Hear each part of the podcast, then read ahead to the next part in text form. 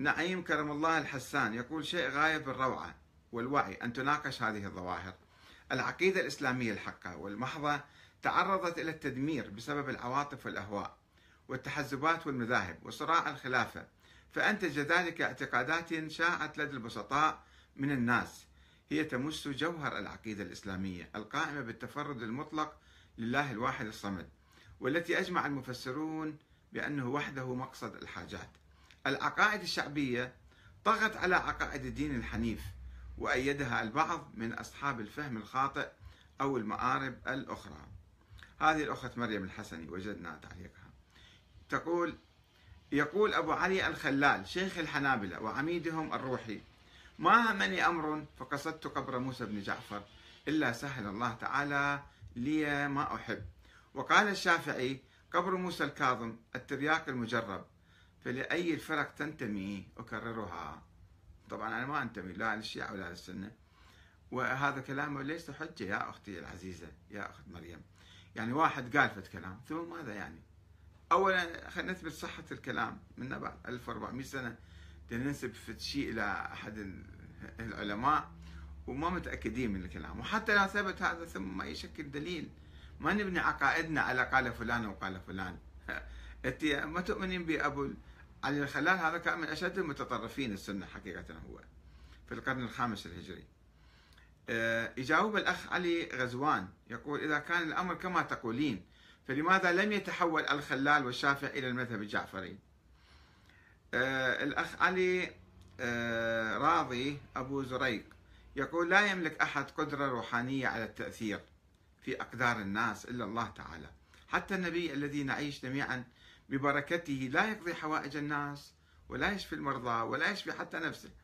ومن ظن ببشر قدرة إلهية فقد وقع بدرجة من الشرك.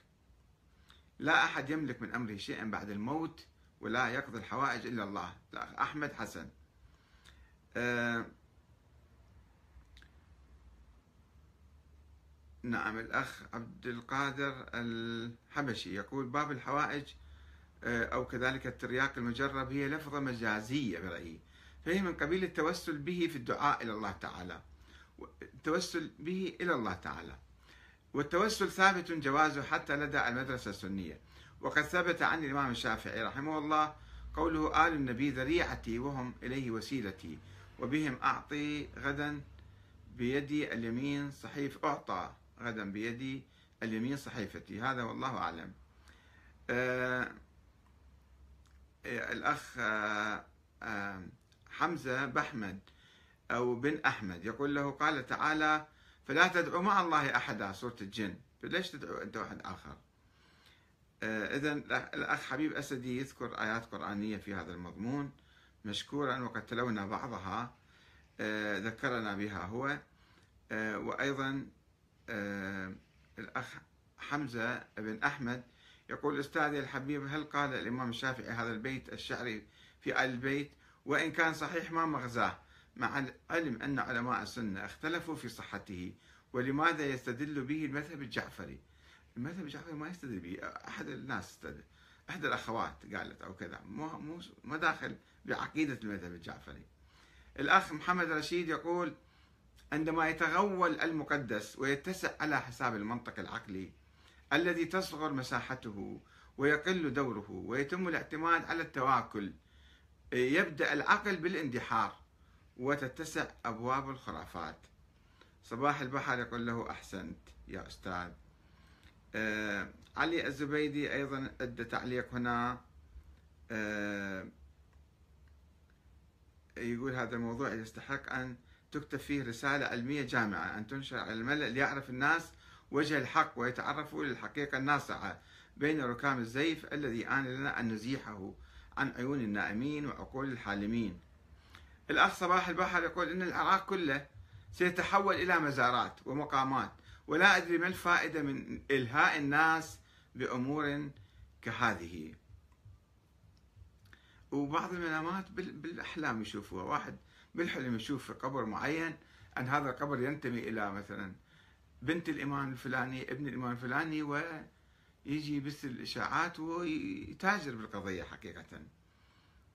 الأخ أحمد المهري السيد أحمد المهري يقول آه، يخاطب الأخ محمد بن الخضر هل يمكن أن ترينا بعضا من دروس السياسية والاقتصادية للإمام موسى الكاظم؟ أما استقلال المؤسسة الشيعية فيبدو أن سيادتكم لا تعلمون بأن الإمام موسى لم يكن شيعيا بل كان مسلما فقط. لم تظهر المذاهب أيام الإمام موسى. تحياتي ودعواتي. آه، المهم يعني حوارات حوار ساخن ولطيف. ويا ليتنا نواصل هذا الحوار حتى نصل لنتيجة تفيد الناس ونقدم المزيد المهم الحكومة هي مسؤولة عن توفير المستشفيات والمدارس وحل المشاكل الاقتصادية. هذه هذه مهمات ومسؤوليات أي حكومة في العالم.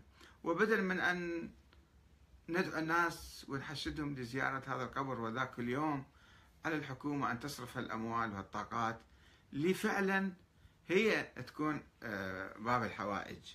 وتقضي حوائج الناس. على الحكومة أن تكون هي باب الحوائج للناس والناس يروحون للحكومة المنطقة الخضراء ويطالبوها بما يريدون.